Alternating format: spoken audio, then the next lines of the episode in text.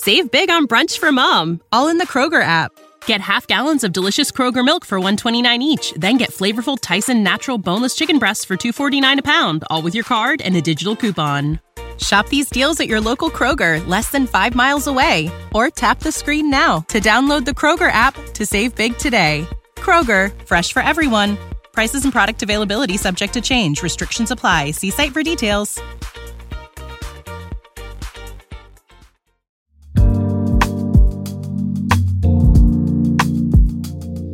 Sugar 23, I'm Angela Ledgerwood, and this is Lit Up.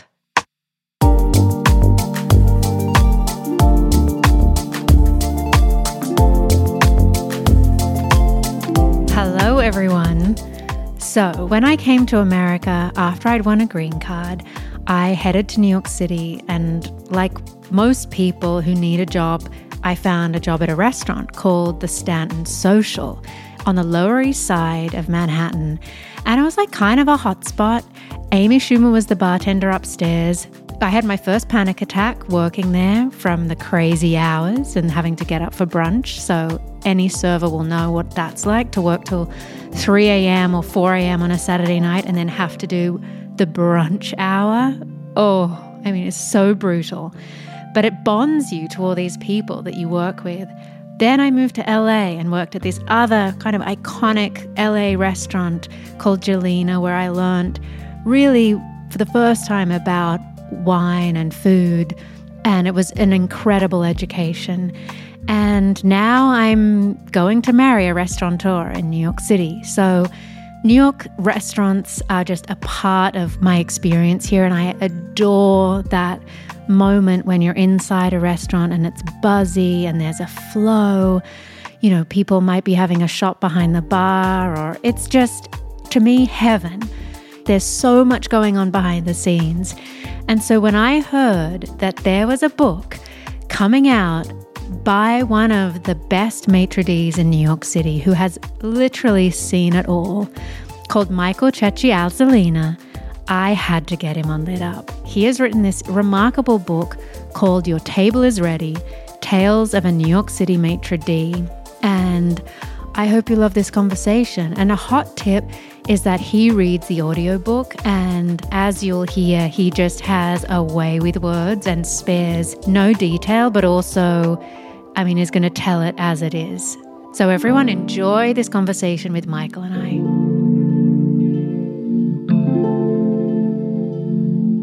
I will share that I related to your book so much because I was a server for many, many years and came from Australia trying to be an actress, came to New York and knew that I had to be a server to make enough money to live here. I couldn't be a host. So I I'd also worked in restaurants at home, but I went to the Stanton Social. Do you remember the oh, Tao yeah, Group? Of course, yeah, yeah, yeah. I mean, this course. is 2002. It was actually a very good restaurant when it opened. It Food- was great. Yeah, it was Um, delicious. Amy Schumer was the bartender. Of course, we didn't know, right? That you know, like the stern, broad, and who everyone was scared of. Right. But she was great at her job, you know, and was going on real auditions. But I knew, you know, I said, yes, I, I can be a server. And they were like, okay, okay. And so many of the the waiters there were like, You've never really done this before. And the thing is, I had, but not at the level that is a New York City restaurant at 10 p.m. on a Saturday night. Yeah. You know, when I started in the restaurant business, everyone was in the acting business. We were all act- actors. I don't think there's anyone who wasn't an actor. And that's what you did because it was flexible. You made, depending on the house you worked in, you made great money and you go on audition and you could leave for two, three months at a time. And no one cared because someone always replaced you. There's always the lunch waiters that would then get an evening shift if, you know, one of the evening servers got a gig and they hoped they would get a gig. Yeah. Everyone was an actor. That's so changed now. So changed. Really? Well, New York used to be, I think when I was starting out as an actor, there must have been 40 or 50 theaters in Manhattan. On East 4th Street in the, in the village, there were maybe 20 theaters on that block alone. And you went and you got gigs. I mean, most were terrible. You know, you were just, but you were, you were applying your craft, you were working, and the opportunity was great. And all the acting schools were in Manhattan. Um, so there were hundreds of acting students. And what did they do to make a living? They waited tables. And you, you all knew who was working where and other jobs available, and you got each other jobs. But that's what it was. It was servers. And, you know, they're generally actors are very well spoken and look good.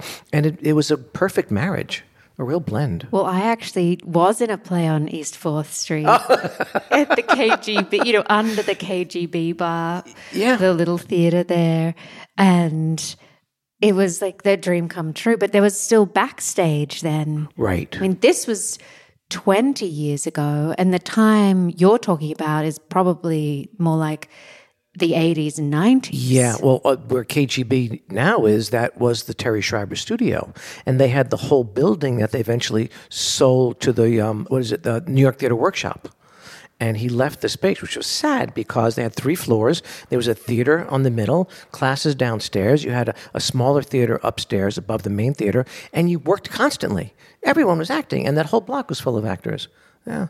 I mean, what a time to be in New York. It's interesting. I was having a conversation yesterday with an author I'm working with who's a voguing champion, and he's going to write a piece about Madonna's Vogue and how actually the ballroom community give it a bad rap for bringing Vogue into the mainstream and often talk about her taking from another culture. Anyway, his pieces, but we were talking about nightlife then.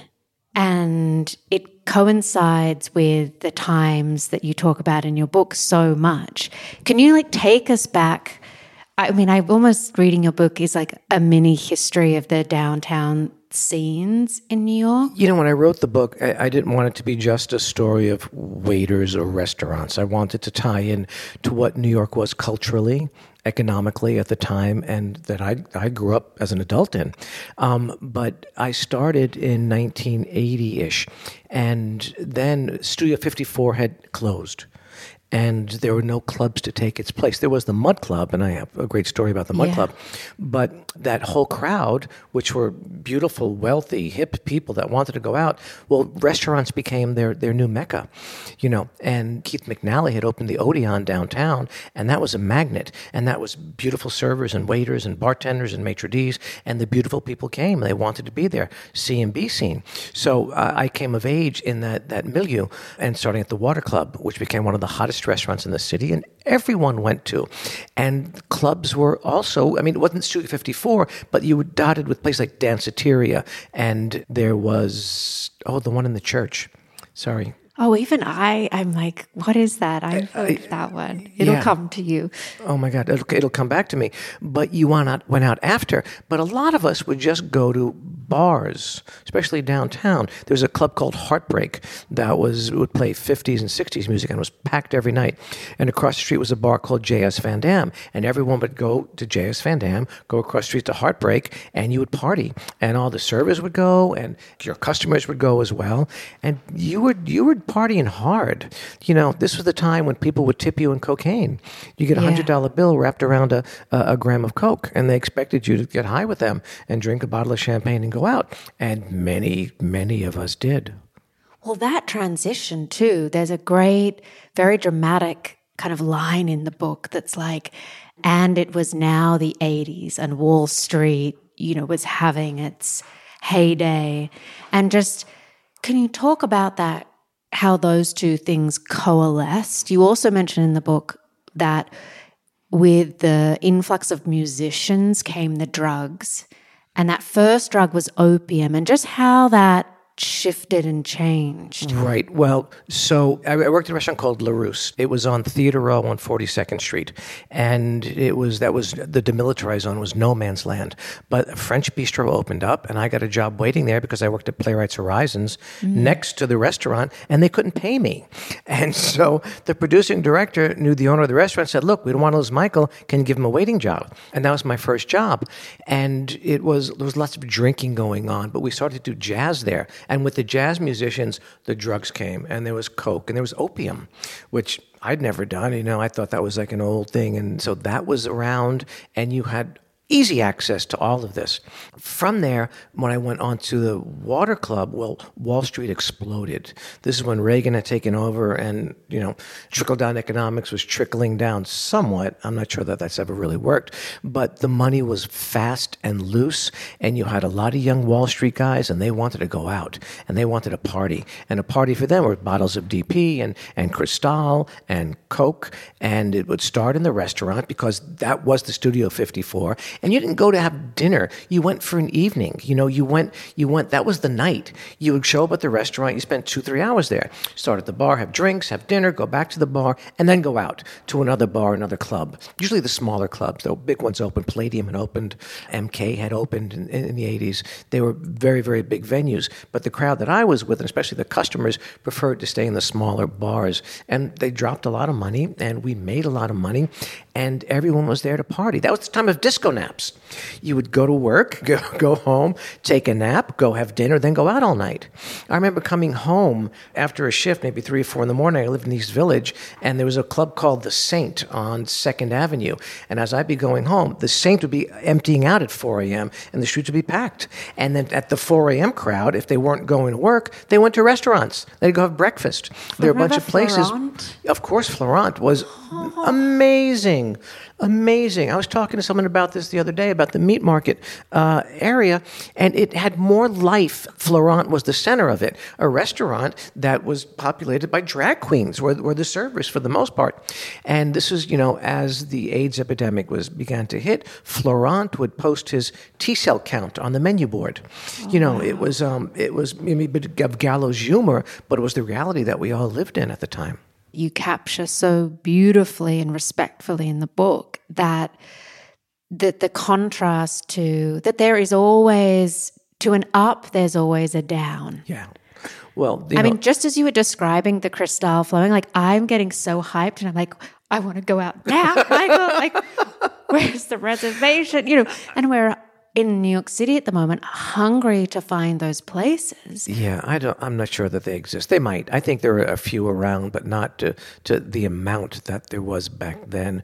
And you know, if Wall Street fueled it, I think those the guys on Wall Street now, the ones that I know, are much more serious. You know, these guys are really smart. One of my old Wall Street customers said to me just recently that if I had to get a job now, I couldn't do it. He said, "I'm not smart enough. These guys coming out, they're just you know such brainiacs." And so it's a different crowd of people with that loose money. You know, uh, I'm generalizing here, uh, but but the party ended with AIDS. It ended overnight almost, and when that started to happen, the industry, you know, the acting world, the performing world, the arts world, the restaurant world, Yeah. was decimated. Decimated. We would take a house in Fire Island, a bunch of water club people, maybe 12 of us. And I think in the house, eight of the men were gay. And one summer, going into fall, six had died. Oh it was that bad. It was horrific. And these were young, vital men in the not even in the prime of their life, you know? They were just getting getting to it. They were they were learning and living and they caught this disease that was horrible. You know, you you wasted away, and you got Kaposi sarcoma lesions on you. There was a one of our our bussers, a dear, dear, dear friend. He got infected with AIDS early, and he became so emaciated. One of the captains was had been a tailor, and he took his busser jacket and put shoulder pads in it, so he didn't look so emaciated to the customers. And then when the lesions would appear, you couldn't work anymore. You couldn't, and that was sort of the beginning of the end. The Kaposi sarcoma lesions, and so the party just ended overnight. It was done.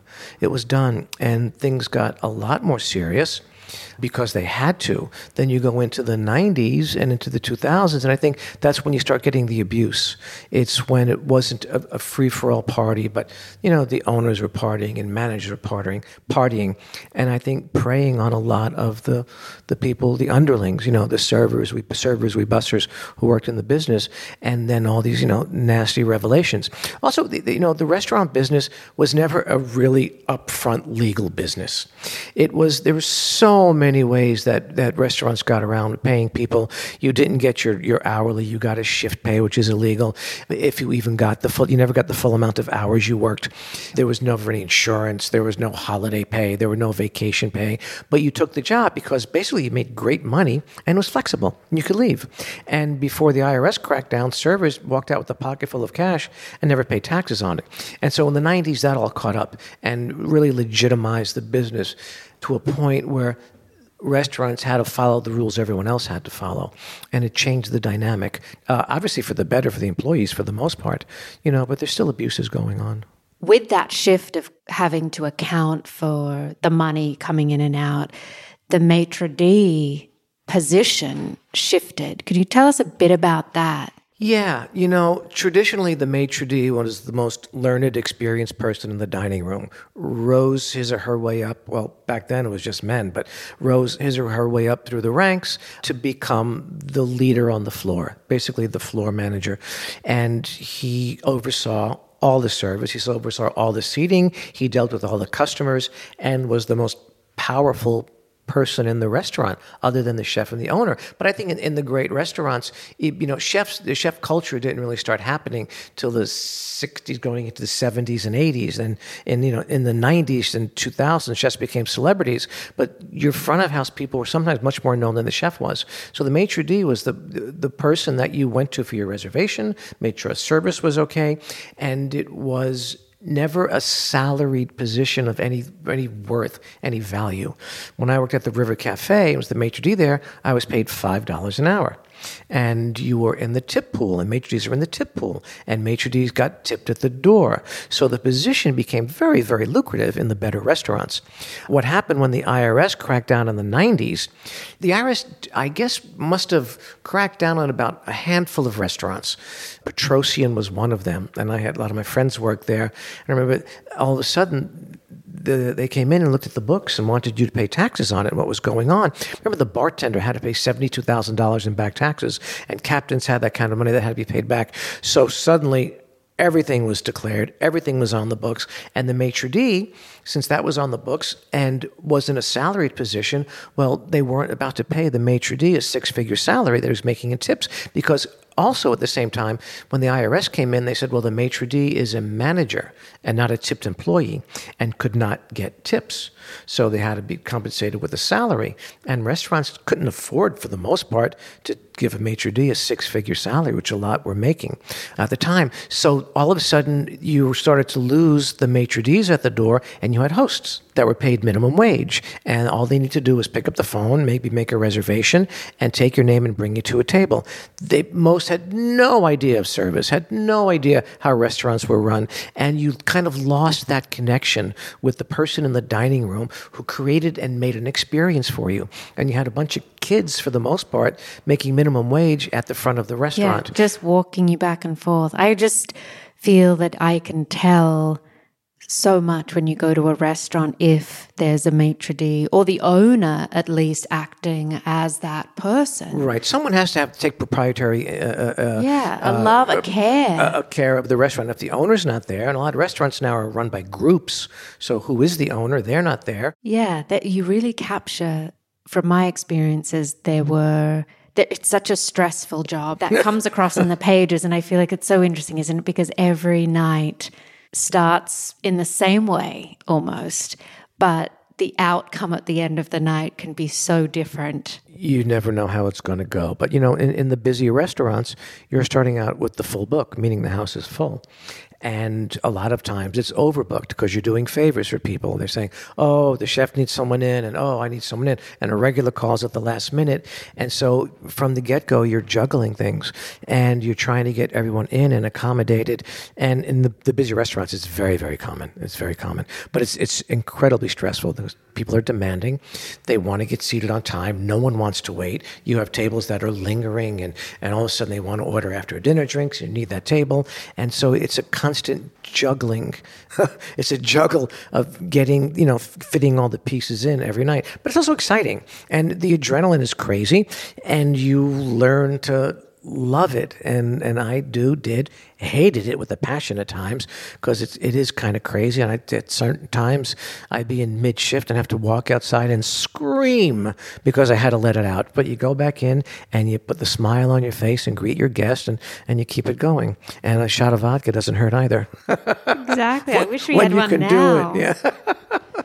Your entire livelihood, that adrenaline that had kind of built your life.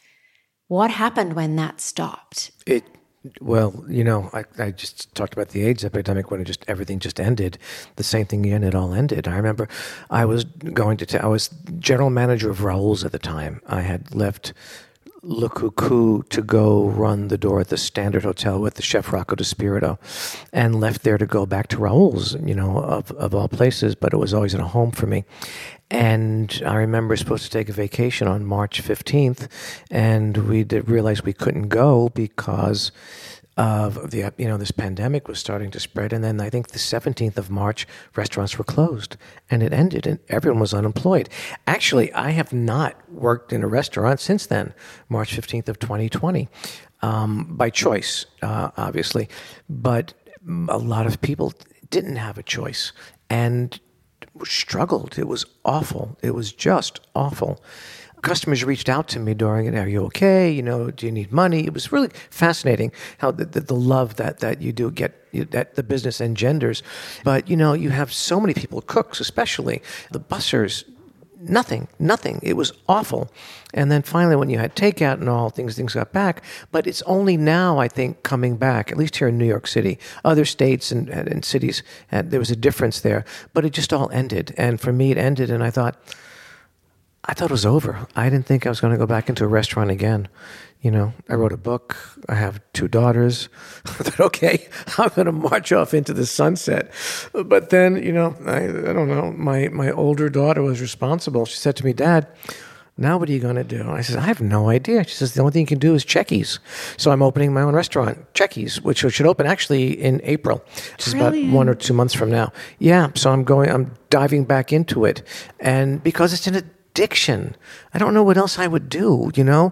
I can't wait for that door to open and greet my customers and, and the ones I that you know I'm, I'm I'm working in the restaurant business in New York City in a very small area and I've had for the past 35 years some of the same customers and I miss these people and they text me. I think they miss me, and I hope they'll come back, but I can't wait to hug people. People were lost without the restaurants. Restaurants are the town halls, they're the public squares, they're where we go to celebrate birthdays, anniversaries, date, find a date. You know, they are so vital to our culture, and when they were gone, everyone realized this. And the, the better restaurants, restaurants that I like, provide an experience yeah. for the guest. And I love providing the experience. I like, you know, having the lighting right and the music right, and, you know, the greeting that you give people people at the door and providing a meal. I mean, what, it's one of the most fundamental things we can do is to feed someone and to feed ourselves. It's sharing in, in the life force. And restaurants do that. I, I might be getting, you know, no, I little, agree with you. I feel uh, like there's such a magic to them. Just sitting at the bar and having kind of quiet chat to the bartender and just. Yeah there's something so special about New York too. And I think as someone who was single in New York for so long, you could always go and have dinner at a bar as a woman alone and just have a really wonderful time and feel like the city was yours as well. So where exactly is Cecchi's going it's to be? It's going to be on 13th Street between 6th and 7th Avenues in the West Village. It was formerly a restaurant called Café Loup, uh, French for wolf, L-O-U-P. That was an iconic yeah. restaurant. People loved it. In fact, the new food critic for Grub Street just did an article called The New York Happy Meal. And the New York Happy Meal is French fries and a martini. And he said the best Happy Meal he'd ever had was at Café Loup. And I wrote immediately and say, well, you're wrong because the best Happy Meal is going to be at Cecchi's in the old Cafe Loup space. But, you know, it's, it's the fact that he called it a happy meal because it, it is happy and it makes you happy. Going to restaurants makes you happy. So we need restaurants. We need the good ones. Yeah. Okay. So, what are a couple of your favorites right now in New York, or just like the staples for you? Yeah. So the staples for me are basically the the smaller restaurants. I don't go out very much. Well, you know, I, I don't I say I don't go out very much, but I worked five nights a week, and on my nights off, we maybe would go out one night and we'd cook one night. So I'm I don't really go out that much, and I don't like to go to the big restaurants because after working in a busy restaurant, I want quiet. Mm. And so I go in the neighborhood and, and I like small places. And, you know, I'm a guy, and I think that diners were always my favorite restaurant growing up, and bars and grills, uh, which which I think was the the, the original bistro to me was these, these these small restaurants. I grew up in Brooklyn where you had a, a you know a guy in the neighborhood and his wife or two guys. They opened up a bar and they served food, and on the sign it said steaks, chops, and seafood. And I, I salivate when I see that. In fact, my restaurant's going to be a modern bar and grill, and right in the window I'm putting steaks, chops, and seafood. It's old school and delicious. And so I go to smaller places. Tomorrow is actually my birthday, and I generally celebrate it at Fanelli's. Mm. And Fanelli's is a small old bar in Soho, and it's noisy, and they got a little back room, and it's fun, and it's uh, you know fish and chips and a burger, and it's really simple. You know, Blue Ribbon in Soho, I love as well. People have worked there for years. James, the legendary bartender, is at the bar. And I can go and sit down and have a great conversation with the great bartender. What I go to, uh, L'Artusi, also in Soho. It's a small Italian restaurant. I go there quite a bit because I know I'm going to get a good meal I'm not going to be bothered. I'm not going to run into a lot of my customers and, and, and act like I'm working. Because my wife, for a while there, hated going out with me because it was like I'd go into a restaurant and I knew so many people and I'd be on and you have to work. And she's like, I'm not going out with you anymore. So we try to go low key. Yeah. Yeah. But Le Bernardin just got its fourth star again for maybe third or fourth time, which I think is the greatest restaurant in the city, if not in North America. And if there's a big celebration, you know, and I'll splurge. But Le Bernardin is an incredible place to eat food. Oh, such great tips. So to go back to your childhood, set the scene at Fran and Lou's and tell us what that is and where it is. So Fran and Lou is was it was called a candy store. And a candy store was anything but. It did sell candy, but they were, I equate them to maybe what the barbershops were in small town America. It, it was but sort of the, the, the, not the general store, but it was a, a store where you got your newspapers, which everyone read newspapers back then, and you got your cigarettes and you got candy, and it had a counter. It was a lunch counter, and it had a couple of booths and a telephone booth. And the counter, you, you, know, you got, it was a diner, basically, that sold newspapers and magazines and people went there and they hung out and they had coffee, and we had the local bookie, and he would take book uh, book bets on horses and sporting events from the payphone in the back, and you had a cast of characters, and Fran and Lou were a couple that started this candy store, and when I started working there, I don't think they'd spoken to each other in 20 years, and Lou worked the day shift and Fran worked the night shift, and a good friend of mine started working there putting together the newspapers. Back then, the newspapers had to be built on for the Sunday paper paper, which was about six inches thick, and all the sections had to be put together.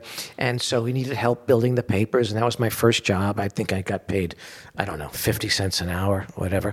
And from there, he, this my friend, became the manager of the store, and I became a soda jerk, making egg creams and malteds and Coca Colas and packing ice cream, and then a short order cook. I was probably I was so young. I think I started. I was thirteen or fourteen. I could barely see over the counter. Um, there was you know making burgers at night, but it was the first restaurant I guess it was a restaurant. It had to be. Yeah, I worked in, and I loved it. I loved it, and it was a cast of characters. The neighborhood people would come in, and mobsters would come in, and you know, you had your bookie, like I said. Yeah. Well, then tell us about Uncle Joe. Uncle Joe. So I, well, I, had a couple of Uncle Joes. Um, my real Uncle Joe, I had a, you know, I grew up in Bensonhurst, Brooklyn, and I kind of joke that in Bensonhurst, Brooklyn, you became three things: sanitation, police, or mafia. And that's pretty much what everybody did. And a bunch of my uncles, they were cousins, they were connected in some way. There was always, you know, one of my uncles was a bookie, another one always had jewelry, they always drove Cadillacs. Um, and so I grew up in this very macho, think Goodfellas type of environment, which to me was incredibly colorful. And I, it was, I, these guys would come over on Sunday when, when the ladies would cook and they'd do shots of scotch and whiskey and play poker, and those are my role models, and smoking cigarettes through the whole thing. And it was great. I had another Uncle Joe. My mother worked in a real estate office, and summers, I didn't have school. We couldn't afford summer camp. So a lot of the summer, she would take me to work with her in this real estate office. And every Friday, this guy would come in. My mother always said, Oh, just call me your Uncle Joe. And Uncle Joe would come in and he'd grab me by the cheek. Oh, Mikey. And he'd hand me a dollar bill, which was a fortune. And then he'd sit down at this desk and then people would walk in and they'd come up to him and they'd have a little conversation and they'd leave. So every Friday, or most Fridays, he would have lunch around the corner at a bar called the 19th Hole, and he'd take me with him. And I'd go, and say, Mike, let's go get some lunch. And we walk into the 19th Hole, this dark bar, this bar and grill, you know, steaks, chops, and seafood. And he'd plop me up on the bar. But as he walked in, there were all these guys in fedoras there that would go up to him, and they'd give, he'd give them, they'd kiss each other on the cheek. And I assumed he was giving them dollar bills as well. So we sat there, and, and I, one of the things I would get at this place was a pot roast sandwich, which I could remember the flavor of it today, which I'm going to recreate in my restaurant. And uh, it was just a great experience for a kid. I was five or six years old. Jump ahead 10, 15, 20 years later, I forget, and I'm looking at the New York Post, reading it, and the headline is Joe Colombo shot. And I look at the picture, and that was my Uncle Joe. And I had no idea, you know, that what, what he did, what he had done. Yeah, yeah. What a time. It was crazy. It was crazy. Why did you decide to write the book now? I started writing the book because I have a lot of stories. I'm doing this a long time. And I, you know, as a maitre d', as an owner, as as a waiter, you I love people. I love my guests, and we would talk, and I would just tell stories. And I had all these restaurant stories, and people would always say, "You got to write these down." And when you close a restaurant, after the last table's seated, you just have to wait there. And so I go behind the curtain and pull out a computer. I started writing down the stories, and I had a lot to write about. So during the pandemic, I got an email from a friend and said, "Hey, you might want to be interested in this." And a guy named Jeff Gordon runs the Writers Boot Camp out in California, and he was offering. He was trying to actually. He's a, he he loves restaurants, and he was trying to pay back restaurant workers, and he offered a scholarship to anyone who worked in a restaurant who was a writer. And someone sent me this, and I thought, oh, isn't that interesting? Here I am in the middle of the pandemic, not doing anything. And so I applied, I got a scholarship, and I was actually able to finish the book. Wow. And I, I, wrote every single day. And I think the restaurant business really suffered from the pandemic because people realized that, especially cooks, um, didn't want to go back to low paying jobs yeah. where they didn't have a life and they weren't going to do it. And I don't blame them. And thankfully, wages went up, and people are getting a living wage now to cook food in a restaurant and to manage restaurants. So there, has been a, a, real change in, in, the equilibrium of the business, and I think it's much fairer right now. And people are valuing employees right now and understanding that if you're an employee in a restaurant, those 12 to 15 hour days are toxic, and you can't survive in that environment. And it's changing, I think, changing for the better. Yeah, like you mentioned in the book, those double shifts that where you'd get, I don't know, 15 minutes between them. But there weren't breaks. It was brutal shifts. Chefs in the kitchen, 12, 15 hour days. You know, there's a, a group called the Burnt Chef Project, and they're, they were formed because of the mental health needs of chefs and how rough that was. And people are finally realizing and acknowledging it. So you, there has to be a work life balance. I still dream of managing a couple of nights a week, or, but I also still have the nightmares the serving nightmares. Like oh. there's a table that is so angry and needs you, but you just cannot get to them in the dream. I still have a nightmare where a couple came in for dinner and I said, Oh, yeah, table you be about 30 minutes to go to the bar. And I realized at 11 o'clock when the kitchen's closed, they're sitting at the bar. I haven't seated them yet. I still have that nightmare. Did that ever happen? No. no, but there was that no. one couple, the famous ones that um, you sent them to the bar and they were very upset that there, there wasn't a private room. That that was uh, Meghan Markle and her handler before she became a duchess. A duchess? Yes. I think that's what yes. she is. Yeah. And her handler called and said, we need a reservation. And she kept calling, need a reservation. And finally, reservations connected me with her. And, and she says, Michael, this person wants a private room. And she's, um, she's bringing in someone from the royal family. So I finally spoke to her and she says, well, we need a private room because my the person I'm bringing is very well known and is dating someone in the royal family, and she can't be seen. He says, Well, I'm sorry, but perhaps you shouldn't want to eat in a public restaurant, but we don't have a private room. Well, do you have a private table? No, there's no private table. We're in a public restaurant. Well, what can you do for us? I said, not much. We're a very busy restaurant. We book months in advance, you know. I'm doing you a favor getting you a reservation for this. And so she acquiesced to that. And the night of the reservation, of course, they show up a half hour early, wanting their table, which I didn't have. She says, what do you expect us to do? I says, well, you can Do go- what everyone does. have a drink at the bar if you'd like. Well, we can't go there. It's a public space. Says, well, there's not much I can offer you. If you'd like, you can go outside and wait outside. Have a walk around the block. Or we're in a hotel and you can go to the, you know, upstairs in the library of the hotel. Well, no, we'll go to the bar. Well, they went to the bar and no one cared. No one noticed them or anything. And they eventually got seated at a table with someone next to them and had a, I assume, a decent dinner and left. But, you know, you do get crazy demands. Um, yeah, that's the restaurant business. So, with your restaurant, you have so much experience about how it's been done in so many different ways. How did you begin to think of how I'm going to do it? You know, is there a, I mean, this sounds so cheesy, but like pillars of what this restaurant is to you, or is it just very instinctual? No, well, I mean, you have to have an idea of what you want. You know, you have to have a, a concept. But that's a great question, actually. And I have a, lot of experience. Doesn't mean I know what to do. I know what not to do, I think, but you just don't know. And you only get one chance because I'm fairly well known in this business. But if my guests come in and the food's not good and the server's surly and we forget something, they're not going to come back. You know, maybe they'll give me a second chance. I don't think so. So my whole ethos in about restaurants is getting that right first. So for me, it was you know it had to be comfortable. The lights had to be right. I had to get the food right, and I you know I'm going back to the old bars and grills with steaks, chops, and seafood. I want simple comfort food, stuff that I grew up with, and I think a lot of people in New York grew up with, and a lot of people in America grew up with, but a classic New York West Village restaurant where it's simple and delicious. And you're seated in a warm environment. It's going to be sexy with people that really want to take care of you and want to be there. You know, a bunch of staff members coming back with me. And one thing that I say to them, and even my new staff members, is that first of all, the place has to be fun and it has to be kind. And if we're not kind to you, you're not going to be kind to the guests. And so it has to come from the top me, my chef, my managers.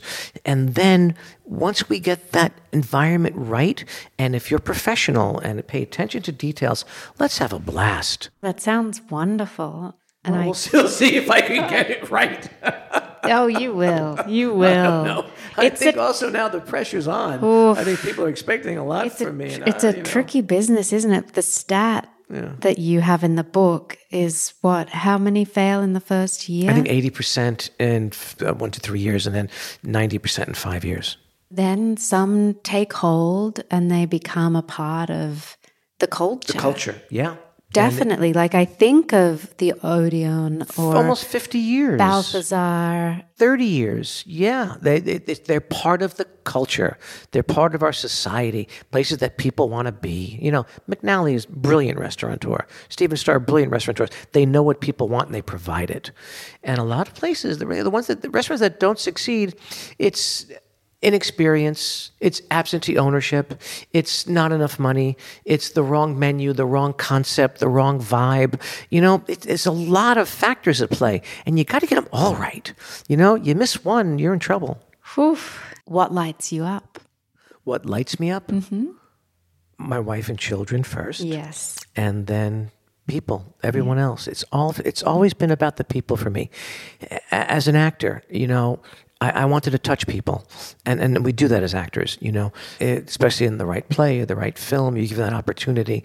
But it's about being part of this communal thing that we call society, you know, and sharing experiences. Are there any books about the industry or the restaurant world that you have gravitated towards or that inspired any way that you wanted to write this book? Well, the most obvious is Bourdain's Kitchen Confidential. Sure, yeah. I mean, he set the standard.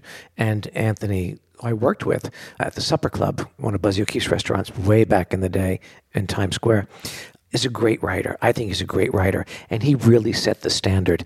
And I modeled my book on Kitchen Confidential. You know, I, I knew I had all these stories, and I realized that, well, no one's told the front of house story. And that would make the most sense for me. So I went back and reread Kitchen Confidential and saw what he did with it. So, absolutely. And then Anthony Friedman has a book called Chefs, Drugs, and Rock and Roll, which is a necessary reading for anyone who's interested in, in the American restaurant growth and the growth of chefs from the 60s on. This is a very easy one. What do you cook at home when you want to just like have that meal that everyone loves, you're so good at, that comfort dish? Pasta and red sauce. meatballs. I make a great meatball. That's my mother's recipe. That's, uh, yeah. So Sunday, not every Sunday, but I put the sauce on. You know, I go to Faicco's, which is an Italian store, and I buy the meat, I buy the sausage, I get the tomatoes and the cheese, and I go home and make sauce. Is there And- a special technique that you have that's different to anything you It's my mother's technique, you know, as a Sicilian lady, born in America though. But you know, the meatballs were were, were um, beef, veal, and pork. Was a blend, a little bit of breadcrumbs. She used water to soften it. The sauce is pretty basic, I guess, but got to cook a long time. Tomatoes, basil, cheese, you know, Romano cheese. The meat in there, it has to be seared right, seared well, cooked for three, four, five hours. Oh, yum. People okay. smell it down the hallway. That's what I might try I mean, that's my comfort food. I, I cook Italian at home for the most part. Will you have that at your restaurant? No, Okay. no, but to be continued. Okay. Excellent. Yeah, Well, what a treat. it's it's lovely to talk to you. yeah, I could talk to you for hours. Thank you for this conversation. And again, your incredible book. Everyone listen to the audio version, particularly to hear more of Michael's voice. Your table is ready. Lit Up is a podcast from Sugar 23. It's hosted by me, Angela Ledgerwood, and is produced by Liam Billingham. Olivia Allmeyer is the marketing and editorial consultant. Mike Mayer and Michael Sugar are the executive producers. Andre Radovsky wrote the theme music. See you in two weeks.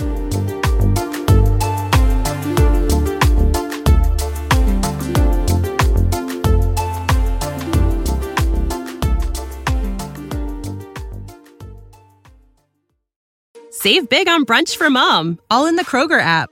Get half gallons of delicious Kroger milk for 129 each, then get flavorful Tyson natural boneless chicken breasts for 249 a pound, all with your card and a digital coupon. Shop these deals at your local Kroger, less than 5 miles away, or tap the screen now to download the Kroger app to save big today. Kroger, fresh for everyone. Prices and product availability subject to change. Restrictions apply. See site for details.